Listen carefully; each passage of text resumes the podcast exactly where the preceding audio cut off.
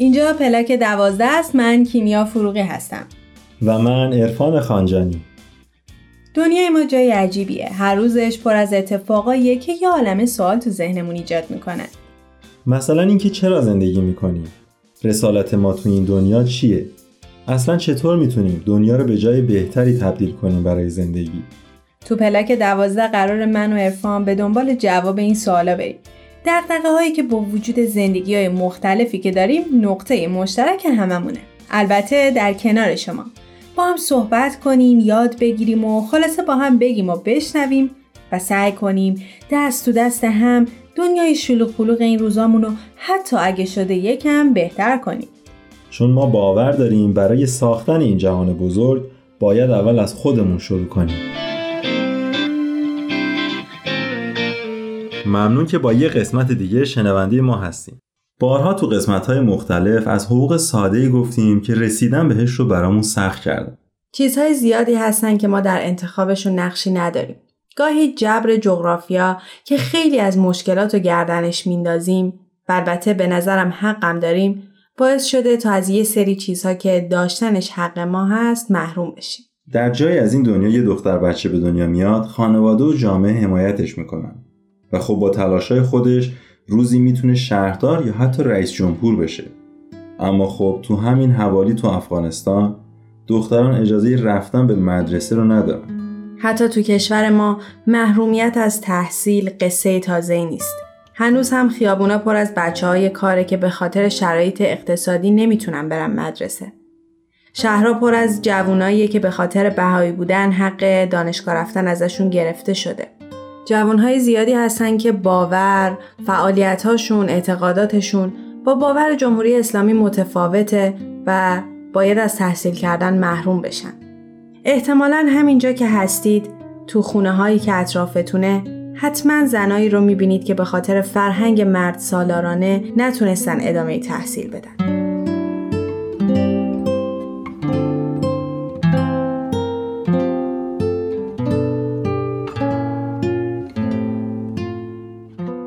شاید خیلی از ما جز این گروه ها نباشیم. ولی به قول سعدی جزوی به درد آورد روزگاه دیگر عضوها را نماند قرار.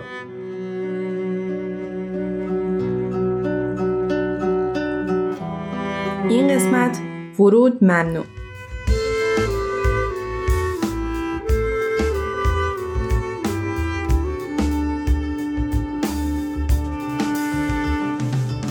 شما شنونده پلاک دوازه هستید. همه ما آدما میل ذاتی به دونستن و کشف حقیقت داریم. در وجودمون چیزیه که دوست داره بیشتر یاد بگیره بیشتر کشف کنه. ما هم نیاز داریم تا آگاهیمون رو بالا ببریم. به دنبال علایقمون بریم کشفشون کنیم و پرورششون بدیم. یکی از چیزهای مهمی که تو این راه به ما کمک می‌کنه بیشک تحصیل. تحصیل علمه که به ما کمک می‌کنه خودمون و محیط اطرافمون رو بهتر بشناسیم. و تا حدودی به جواب سوالای بی انتهای ذهنمون نزدیک بشیم. تحصیل علمه که به ما فرصت میده تا مهارت‌های متفاوتی رو یاد بگیریم و ازشون تو کار یا خدمت استفاده بکنیم. از طرفی لازمه داشتن یک جامعه آگاه اینه که افراد اون جامعه در مسیر پیشرفت آگاهی باشن. ما قبلا تو یکی از برنامه ها از داشتن یک زندگی منسجم گفتیم و خب داشتن همچین زندگی بدون تحصیل ممکن نیست. تصور کنید اگر این حق تحصیل که اتفاقا داشتنش خیلی هم بدیهی هست از ما گرفته می‌شد چه احساسی پیدا می‌کردیم؟ زندگیمون چطوری می‌شد؟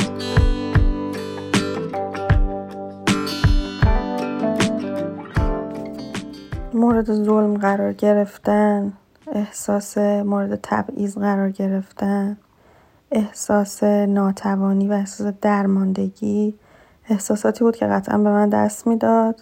عصبانیت و خشم اینکه اولین حقوقم ازم گرفته شده نمی‌تونم تحصیل کنم حالا به هر دلیلی. اگر توی دانشگاه دانشجوی ستاره دار شدم به خاطر اینکه فعالیتی داشتم که مورد قبول و پسند خیلی ها نبوده یا اگر بچه بودم توی خانواده به خاطر دلیل مذهبی یا سنتی بهم اجازه داده نمی‌شد که تحصیل بکنم. این حسابم دست می‌داد واقعا.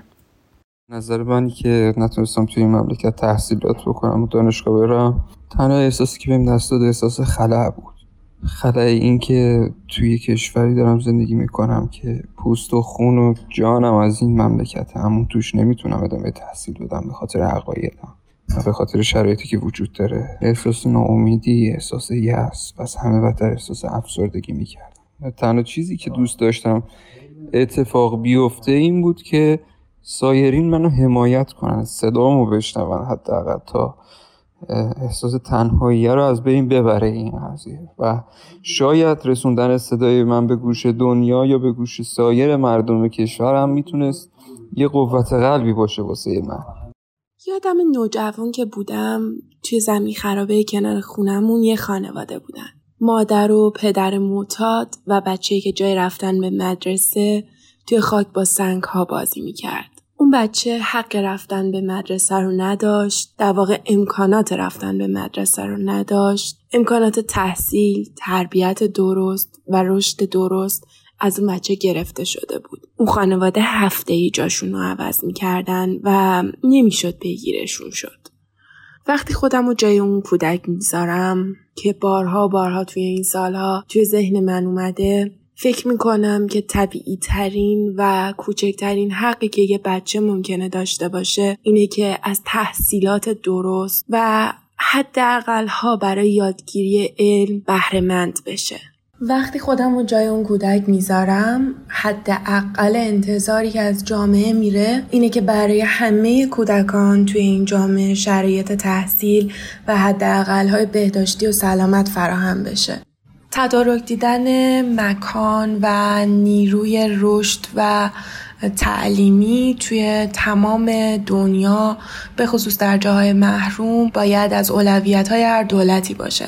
اما متاسفانه خیلی از جاها هستش که این موضوع رعایت نمیشه و فکر می‌کنم که ما به عنوان شهروند حداقل کاری که می‌تونیم بکنیم اینه که هر چقدر که در توانمون هست باعث بشیم که تبعیض فرهنگی توی این جامعه از بین بره و قطعا این موضوع به رشد و پیشرفت کلی جامعه کمک می‌کنه. چون وقتی که علم و آگاهی توی کل یک جامعه بالا بره قطعا طبعاتش روی فرهنگ و در ادامه روی کیفیت زندگی انسان ها تاثیر می‌ذاره.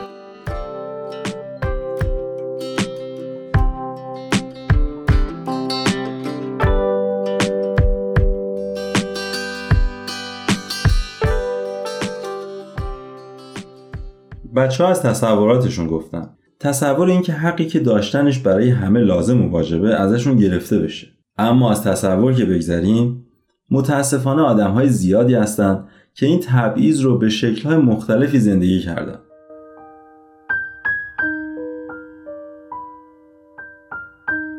یکی از ما به خاطر عقیده و باورش یکی از ما به خاطر متفاوت بودنش یکی از ما به خاطر شرایط اقتصادی یکی از ما به خاطر جنگ یکی از ما به خاطر زن بودنش. بریم تجربه چند نفر رو با هم بشنویم.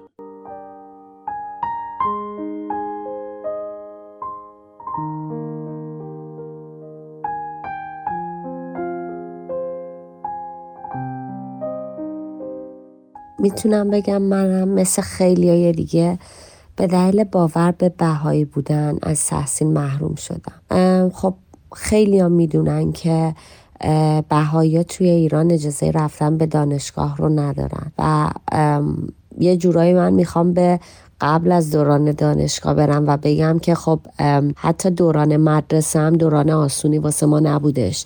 به خاطر اینکه خب مدارس مختلف اتفاقات مختلف رو برای ما رقم می‌زد.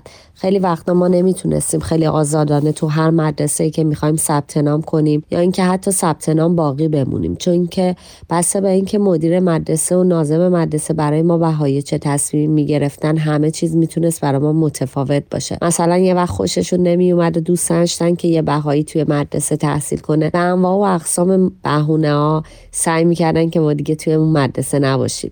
یه وقتایی هم که نه خیلی راحت بیان می‌کردن که خانم شما چون دخترتون بهایی اجازه تحصیل رو نداره. خب این چیزا برای یه بچه هفت ساله هشت ساله یا نه ساله خیلی آسون نیستش. اینکه بدونی با بقیه متفاوتی و این تفاوت داره کاری می‌کنه که تو رو از چیزی که دوست داری که اونم تحصیل کردنه خب دور کنه. احساس می‌کنی که خب احتیاج داری که باهات همدلی بشه همدردی کنن یا حتی درکت کنن یا اطرافیان واسه راه حل پیدا کنن؟ و خب میشنوی که اونا راه حلشون بیشتر اینه که خب جروخ بگو.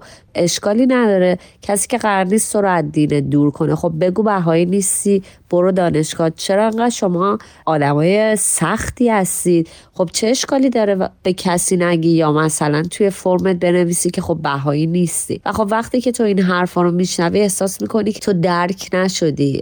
اطرافیانت اصلا تو رو نشنیدن یا گوش نکردن که خاصه تو چیه.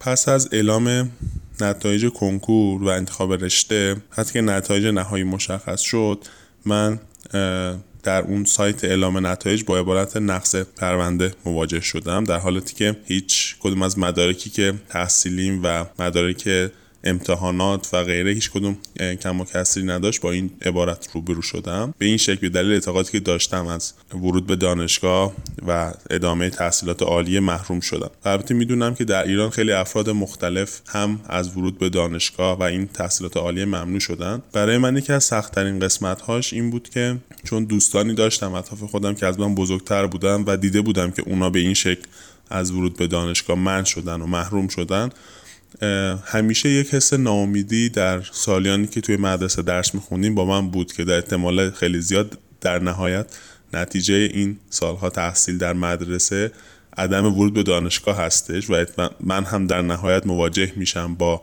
این عبارت. و این حس ناامیدی یکی از سختترین چیزهایی که باید باش مقابله کرد و به خصوص در طول سالیان مدرسه چون بالاخره همه افرادی که می‌خوان امتحان کنکور بدن و وارد دانشگاه بشن به خصوص سالهای آخر یک هیجانی یک شوری یک انگیزه و یک تلاشی هست برای اینکه بتونن بهترین عملکرد خودشون داشته باشن و به اون چیزهایی که می‌خوان برسن اون رشته هایی که دوست دارن یا دانشگاه هایی که دوست دارن. نبود این حس و اون حس ناامیدی که بالاخره سرنوشت من خواهد بود که یک جایی از تحصیل من بشم. حالا چه قبل از امتحان کنکور چه بعد از اینکه امتحان کنکور دادیم اون نتایج آخر که می‌خواد مشخص بشه چه حتی بعدا در طول تحصیل ممکنه که من با اخراج از دانشگاه حتی مواجه بشم این حس ناامیدی یا این حس عدم انگیزه خیلی مقابله باهاش سخته که بعد سالها تلاش کنی توی مدرسه انگیزه تو بالا که درس بخونی و این امید رو کنی که شاید تونستی بالاخره تحصیلات عالیت رو تموم بکنی. فکر می‌کنم یکی از بزرگترین چالشاییه که در من حداقل به وجود اومده بود که بتونم اون انگیزه و امیدم رو حفظ بکنم وقتی که دارم تلاش می‌کنم. یکی از دلایلای بی سواد ماندن من جنگ در افغانستان بود. الانی که در افغانستان دخترها اجازه درس خواندن ندارن ما هم اون موقع اجازه درس خواندن نداشتیم. حق درس خواندن را از زنان افغان از دختران افغان گرفتن. من فرزانه 28 ساله دارای چهار فرزند می باشم من فرزندان خودم را همیشه تشویق می کنم به درس خواندن.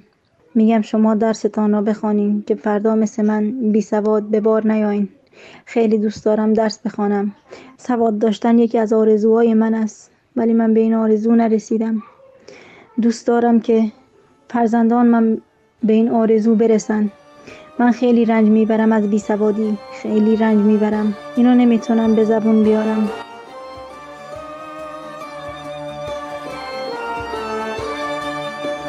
But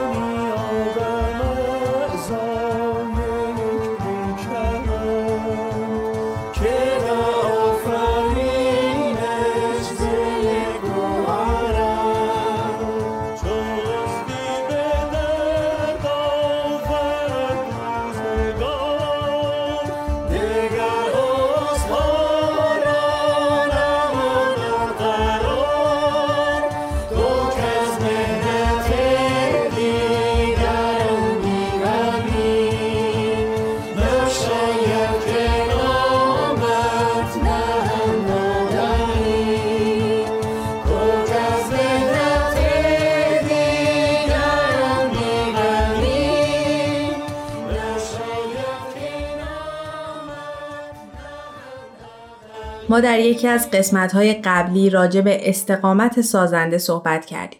جامعه بهایی ایران از ابتدای شکگیری با انواع مختلف آزار و اذیت از جمله سانسور و تبلیغات بهایی ستیزانه و محرومیت های مختلف روبرو بوده.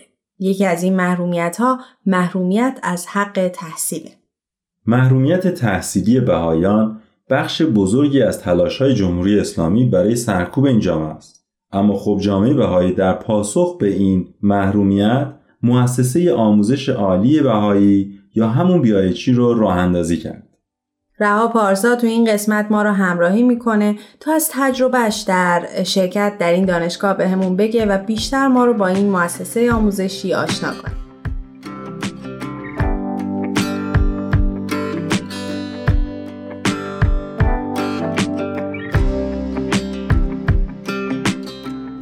عرض ادب و احترام دارم خدمت همه شنوندگان عزیز. من رها پارسا هستم کارشناس روانشناسی. مقطع کارشناسیمو توی دانشگاه بیایشی گذروندم. اگه بخوام از دانشگاه بی براتون بگم باید بگم که این دانشگاه یه دانشگاه خودجوش هستش که توسط جامعه بهایی تأسیس شده که هم اساتید داخل ایران هستند و هم خارج از ایران که در این دانشگاه تدریس می‌کنن. فکر می‌کنم بیش از 80 تا دانشگاه در خارج از کشور مدرک بیایچی رو قبول داره و بچه ها می‌تونن در مقطع کارشناسی ارشد و دکترا به تحصیل خودشون ادامه بدن. توی دانشگاه BHE 38 تا رشته در مقطع کارشناسی کاردانی کارشناسی ارشد ارائه میشه که بچه ها می‌تونن تحصیل بکنن. این دانشگاه فکر می‌کنم پارسال بود که یه جایزه از طرف انجمن اسپانیا گرفت به خاطر تلاش بیوقفه ای که جامعه بهایی داره می‌کنه برای بچه های محروم از تحصیل. من خیلی اون زمان ها دوست داشتم که توی دانشگاه تحصیل بکنم خیلی شور و شوق داشتم واسه ادامه تحصیل. خیلی یعنی خیلی تلاش می‌کردم اون زمان. اما وقتی که متوجه شدم که همه بچه ها می‌رفتن کنکور شرکت می‌کردن و حالا یه رشته قبول می‌شدن و بعدش نقص پرونده میخوردم واقعا می‌خورد توی ذوقم. حتی بعضی از بچه ها رو تا ترم های آخر هم پیش میبردم ولی بهشون مدرکی داده نمی‌شد و همین باعث می‌شد که یک فشار روانی ضربه روحی به بچه ها وارد بشه. اون زمان خیلی این چیزها رو توی ذهنم مرور می کردم یعنی خیلی واسم دردناک بود. یه همچین موضوعی که چرا یه جوون نباید توی کشوری که زندگی می‌کنه حق تحصیل داشته باشه. که جز اولین حقوق شهروندی یک جوون می‌تونه باشه تا تحصیل بکنه. امیدوارم که همه جای دنیا همه بچه ها فرقی نمی‌کنه چه نژادی هستن چه دینی دارن چه زبونی دارن. از حقوق اولیهشون محروم نباشن و همچنین حق تحصیل که یک حق مسلم و یک حق به نظر من ملزوم هستش باید برای تمامی بچه ها در نظر گرفته بشه. یعنی امیدوارم که این تبعیضا برداشته بشه و به قولی به نوعی ما به اون وحدت و اون صلح دست پیدا بکنیم از این طریق حداقل. وحدت از این جهت که همه اقشار جامعه با عقاید مختلف می‌تونن توی یک جا با یک حق مساوی تحصیل بکنن. آه یادم ها که بر ساحل بسات دلگشاداری. نان به سفره جامتان برتن. یک نفر در آب می‌خواند شما را. موج سنگین را به دست خسته میکوبد. باز میدارد دهان با چشم از وحشت دریده. سایه هاتان راز راه دور دیده آب را بلعیده در گود کبود و هر زمان بیتابیش افسون می کند زین آب ها بیرون گاه سر گه آه یادم ها ز راه دور این کهن جهان را باز می پاید می‌زند فریاد و امید کمک دارد. ممنون که تا اینجا همراه ما بودید. تو این قسمت دوست داریم تا کتاب من ملاله هستم نوشته ملاله یوسفزی و کریستینا لم رو بهتون معرفی کنیم. ملاله یوسفزی زمانی که به دلیل رفتن به مدرسه و تحصیل هدف گلوله طالبان قرار گرفت شروع به نوشتن خاطراتش کرد. در کتاب من ملاله هستم ملاله خاطراتش رو از زمان برخورد گلوله طالبان با سرش تا زمانی که به انگلستان منتقل شده گردآوری کرده. One child, one teacher, one book and one pen can change the world. ممنون که تا پایان برنامه ما رو همراهی کردید. شما می‌تونید برنامه ما رو در ساندکلاد، تارنما، تلگرام و اینستاگرام پرژین بی گوش بدید. به امید روزی که هیچ کسی از حق تحصیل محروم نباشه. تا برنامه بعد خدا نگهدارتون. تهیه شده در پرژن BMS